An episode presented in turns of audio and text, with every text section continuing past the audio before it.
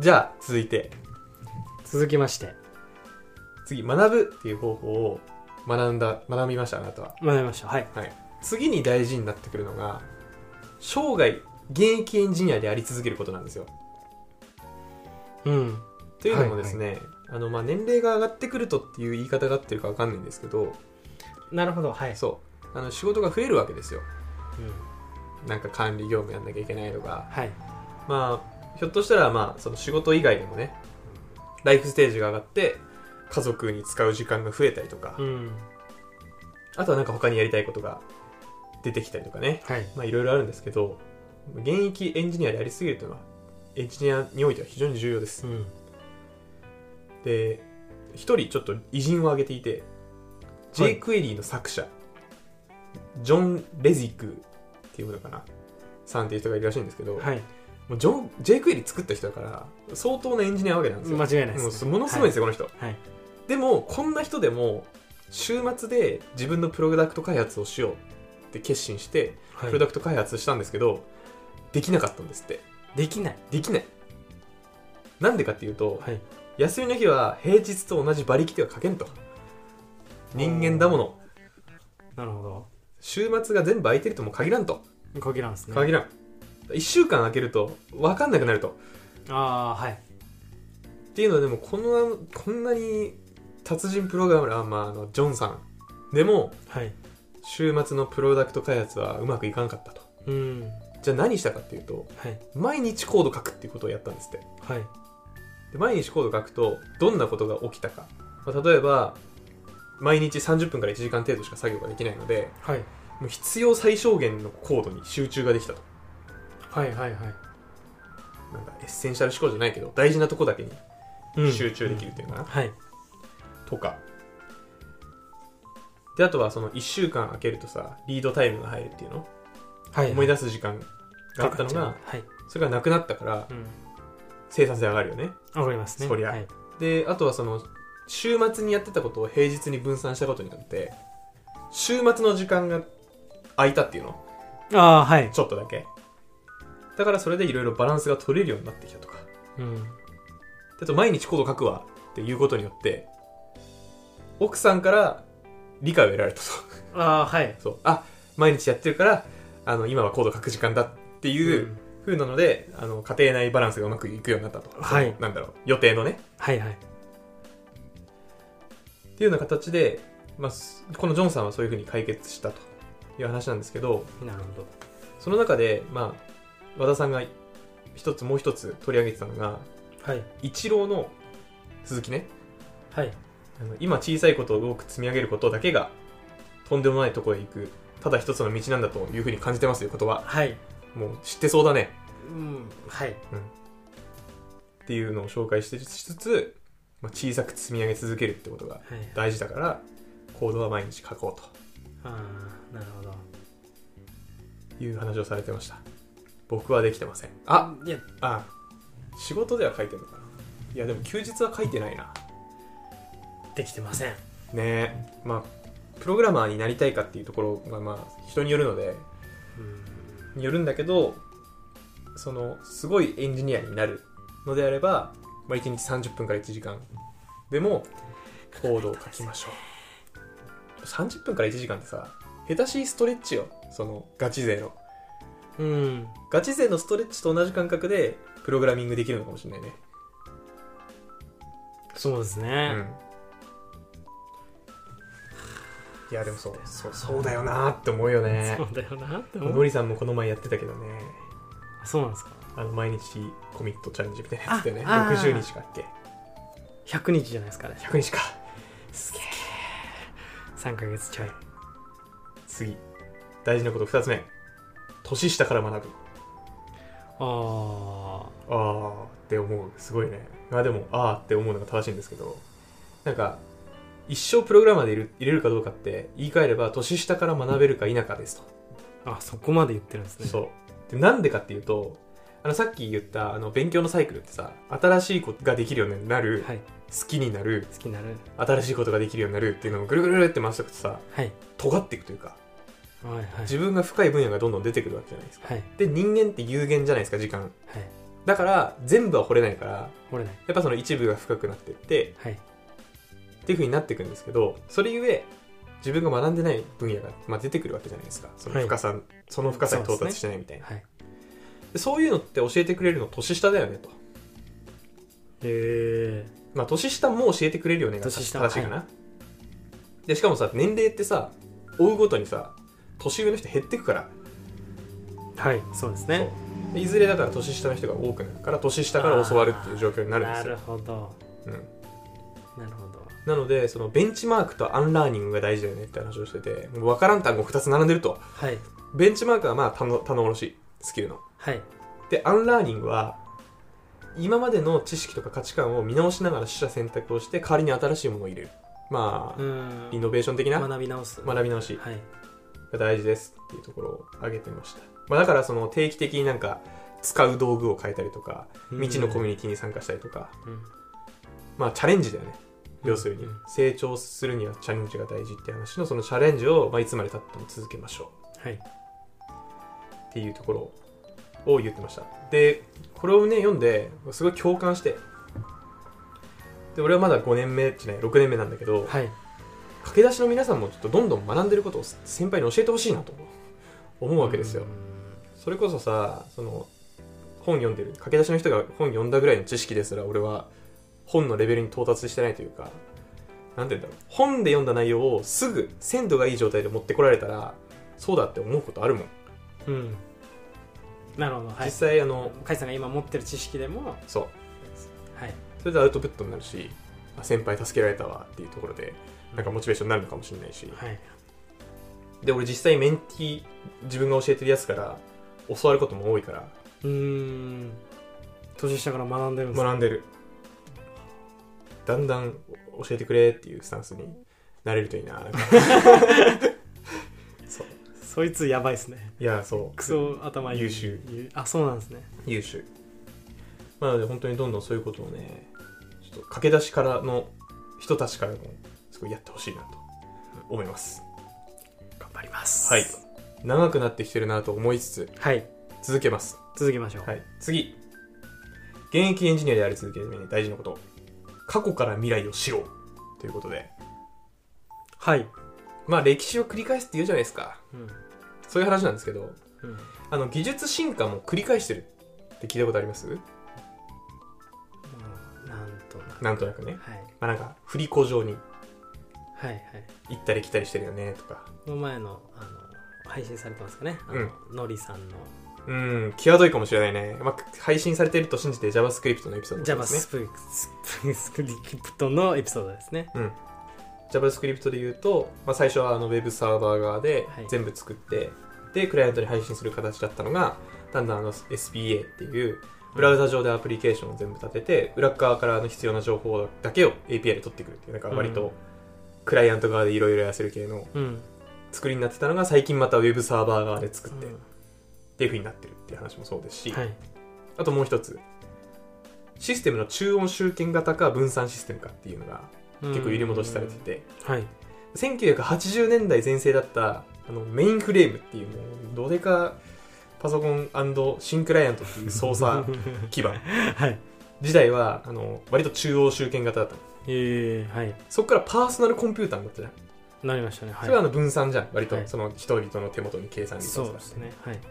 で最近っていうか、まあ、ちょっと前にまたクラウドになってあまた中央集権あ型中央に集権はいで中央集権型になったと思ったらエッジコンピューティングというなんか概念が出てきてえー、エッジコンピューティングはあのクラウドにデータ全部送るとネットワークがパンパンになっちゃうからはいエッジ側、えー、とより現場に近い、うん IoT 機器でいうセンサーとかカメラとかはいその辺で映像処理とかをやらせてクラウドに送るデータは最小限にしましょうっていう考え方なんですけどえー、っていう感じで行ったり来たりしてるんですよ知ってますねはいそうでこれでも行ったり来てるようにしてるように見えるけど実際は真上から見た螺旋階段みたいな感じではい技術はぐるぐる回ってるけど確実に上には上がってるのああなるほどはいそう全く同じところに戻ってるっていうよりは考え方は一緒だけど技術がどんどん進んでるはいはいはい確かにそうそうっていう風なのを見るとじゃあ次どんな技術が流行るんだろうっていうのがだんだん予想がつくというか技術のメインストリームになりうるうん技術がだんだん見えてくるらしいんですよ。っていう点でもしあの自分で技術を選ぶっていう立場になった時にはいどういう技術がいいかなっていうのを選ぶ選球眼になるっはいはいはいていう意味で過去から未来を知ろうなるほど、まあ、螺旋状に見れば絶対またこれ来るだろうなあっていうそうふうそうに見えるそうそうそうそう、まあかといってその出待ちするのは良くないと思うんで確かあの数年間取り残されることにな るに確かにそうなりうまんすて かまあ違うか螺旋階段だから追い続けなきゃいけないんだね結局あそうですねん追い続けないといけないその場にいたらあのい一階層遅れるだけだからもしくは先取り螺旋階段を作りに行くあそうだねそうそれはあるかもしれないなるほどそう最後です現役エンジニアであり続けるために、はい人の作る渦を見ようっていう、まあ、分かりづらい見出しなんですけどあ螺旋階段ではないですかそれ違います 確か に、ねややこしいねいやこれもちょっとなるほどなと思って、はいだからだんだん世の中って組織の時代から個人の時代になってきてますとはいこれはなんとなく感じまますねすはいでじゃあそれってじゃあ何が起きるかっていうとまあなんかなんだろうねそのロードマップ思考からエコシステム思考っていう言い方をしてるんですけど、はいまあ、みんなで一つの目標に向かって走るぞーっていう時代から各々が好きなことやってたらこうなったーっていう時代になってきてるわかりやすい、うんはい、エコシステムってなんか生態系って意味らしいんですけどああそういうへえ今はそういう時代になってるとはいだからなんだろうね割とその個人が自立してで、まあ、技術が技術というかその中で戦っていく時代になってるとなってますねはいじゃあそういう時にどういう戦い方をすればよいかっていう話で、今までのみんなでこっち行くぞおりゃーっていう世界だった場合はこっち行くぞって言われた時の技術を学んでいけばいいと、まあ、真ん中そのロードマップ真ん中の技術を学べばうん使える人材として生き残っていけるああはいそうただエコシステム時代はいエコシステム時代では真ん中を避けるべきなんですよ流行ってるやつをただただやるとはいそれより自分よりすごいやつがいっぱいいる状態になるとえっとえそういうことですか流行ってるやつをやると流行ってないやつをやってるのがいっぱいいるから流行ってるやつをや流行ってるやつをやると市場価値が上がりづらいはいはい流行ってるやつをやるとっていうのは言い過ぎかもしれないねまあなんか自分にしかできないものを作ろうっていうのかなああっていうのはできないってことですね、うんはいはいこれからは個人の時代エコシステムの時代だから自分ならではの価値ができるようなスキルのつけ方勉強の仕方うんをやっていくのが大事になってくるよ、うんっていうのをあの新人エンジニアに言ってるんですよはい和はい田さんはまあその 企業の人まあでもリクルートはそうかもしれないねなんかこっち行くぞおりゃーっていうよりは新規事業力入れてるからうんおのおの頑張れなのかもしれないねっていうのがまあ以上現役エンジニアにありであり続けるために大事なことって話で毎日コードを書こうはい年下から学ぼうはい過去から未来を知ろうはい人の渦作る渦を見ようっていう厳しい厳しいね厳しいけどまあこれをなんか息を吸うようにやるとなんか仕事は楽しそうだし楽そうだなって思うわこれはでも息を吸うようにやれた時はもうもう到達してる到達してま す上よ、がってるそいつはいもう人生上がりです上がってるね毎日コードを書くさなんか近々やってみたいななんか30分とかでいいからまあちょっと朝会を計画してますからねああそうだその話も最後にしようか、うんでまあいろいろまあ和田さんさ最後に言ってるのがこれまあいろいろ言ってきたじゃん学ぶためにはこうだとか、はい、えー現役エンジニアでやり続けるためにはこうだとかう、ん結構ハードワークだなとうん、超ハードなやばいだろ正直なんかさ 人生をエンジニアに捧げてます捧げてる、はい、コンサル担当忙しいとかなんか言うけど、エンジニアも相当やばそううだから大事なことに集中するのが大事ですとん、はいエッセンシャル思考っていう本知ってますか名前だけは名前だけ、はいそうエッセンシャル思考の本を紹介しててあああしてますはいそうそうそう、はいまああの知らない人のために言うと、まあ、大事なことを見極めて自分の時間とエネルギーをまあ最も効率的にうん配分して最高のパフォーマンスを発揮する考え方の本なんですけど、まあ、仕事忙しいし今言ったようにエンジニアってなんか一生勉強してなきゃいけないみたいな感じだしとはいえゲームえ映画やりたいこといっぱいとか家族の時間が増えるっていうところでエンジニアをちゃんとやっていかなきゃいけないのでやりたいことに集中しましょうとはいつうので、まあ、締めとしてはやっぱりエンジニアって学び学ぶ方法を学ぶのが一番大事だから頑張って学んでねっていうので和田さんの講演を締められてましたかっこいいかっこいいなんかこれを見て思ったのはですねはい波の会社だったら半分くらい辞めちゃうんじゃないかっていう いや言い過ぎか言い過ぎかもしれないけどいやいやいや相当やっぱ意識高い研修ですよねこれはああそうだ今忘れてたんですけどこれ研修ですよね新人研修だからねこれあのリクルートに入ってあの総合職じゃなくてエンジニアコースかの枠で入った子たち全員に和田さんが目の前で講演をして こうやるんだーってやってる研修なんでいやなんかこれ今聞いてすげえけその新人研修っていうのを忘れてて途中からこれはあ意識高いエンジニアさんたちに向けて言ってる言葉なんだと思ってたんですけど新人研修ですねはい新 卒これを新卒でやるんです、これうわマジかってなりますけどうね、んでもまあみんなでやるぞってなるんだろうねリクルート、すごいですねうん、これはなんか異世界見たなと個人的にも思いました、うんなんか本当にさ本に書いてることというか、まあ、結構中身見ると達人プログラマーで言ってることだなとうん正直思うんですけど、まあ、でもその中のなんか分かりやすい tips というかなんだろう、うん大事なところを抽出してくれるかつ和田さんの独自の見解というかうん、うんを交えて話してる資料でおもろいなと思いましたでこのリクルートの新人研修資料なんですけど結構毎年公開しててですね、公開してるんですねそう毎年公開しててねはでしかもこれってなんか1次元目っていうのかななんか何個もあ授業コマがあるみそたいうなそうそうやるうちの一つなんですよハードで、まあ、あの他にどんなことやってるかっていうとだから見てわかるテスト駆動開発とか、うんえー AB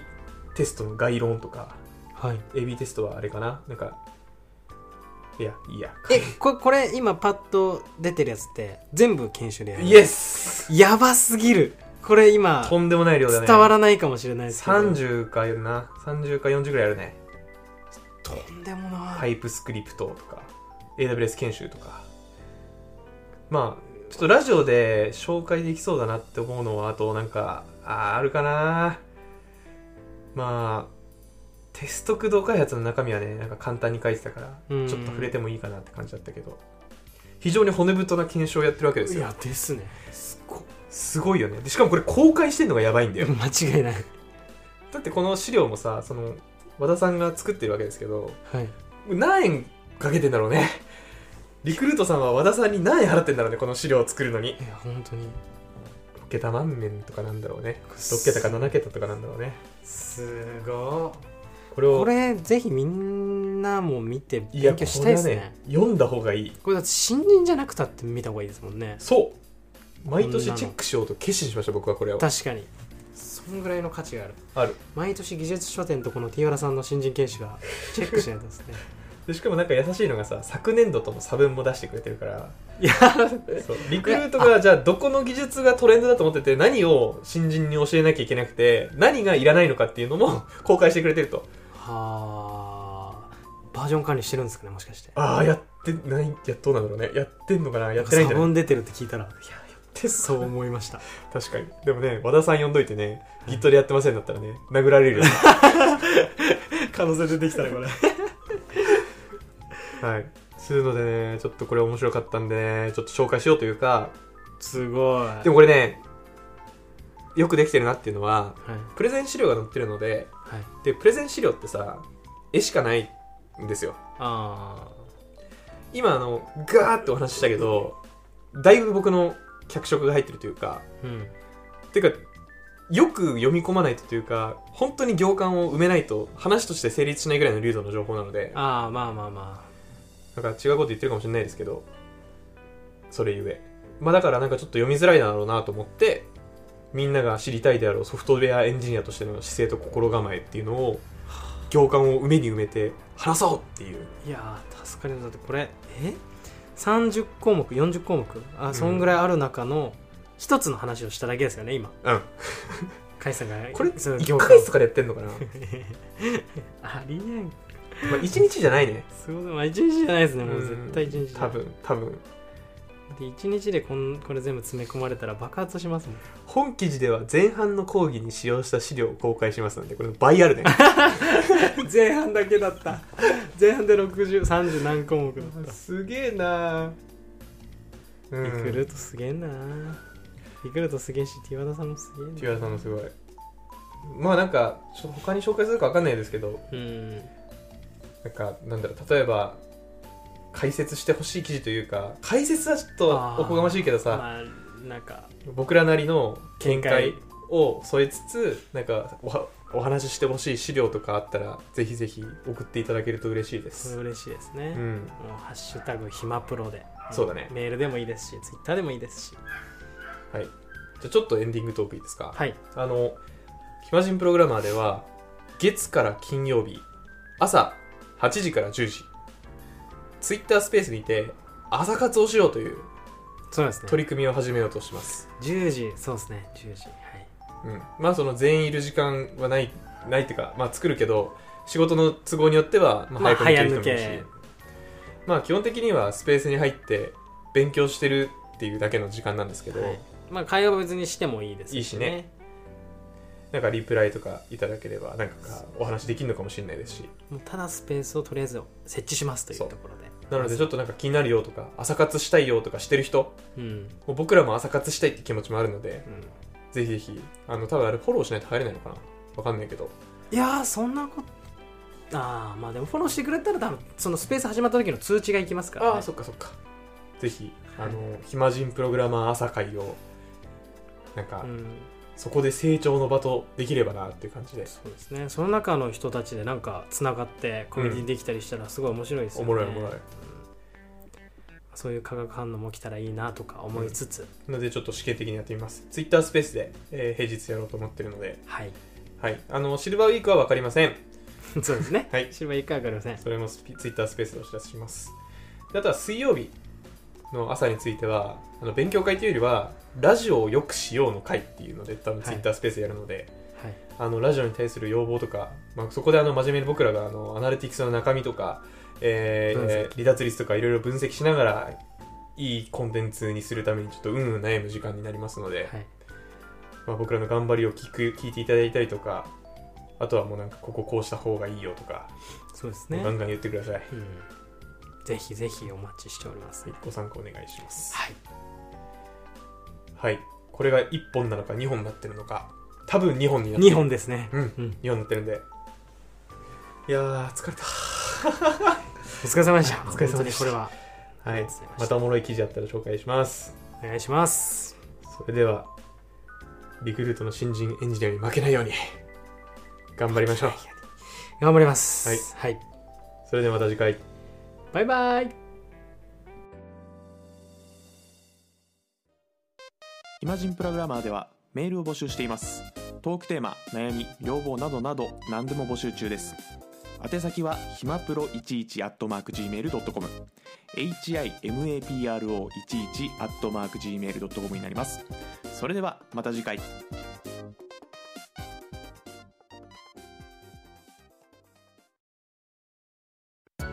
暇人プログラマーからお知らせです暇プロメンバーとメンタリングしたい人を募集しますどうやったら中級エンジニアになれる